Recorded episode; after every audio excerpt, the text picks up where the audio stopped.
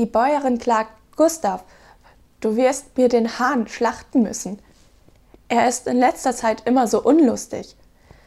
Glaubst du, meint da der Bauer zweifelnd, dass er denn danach lustiger wird?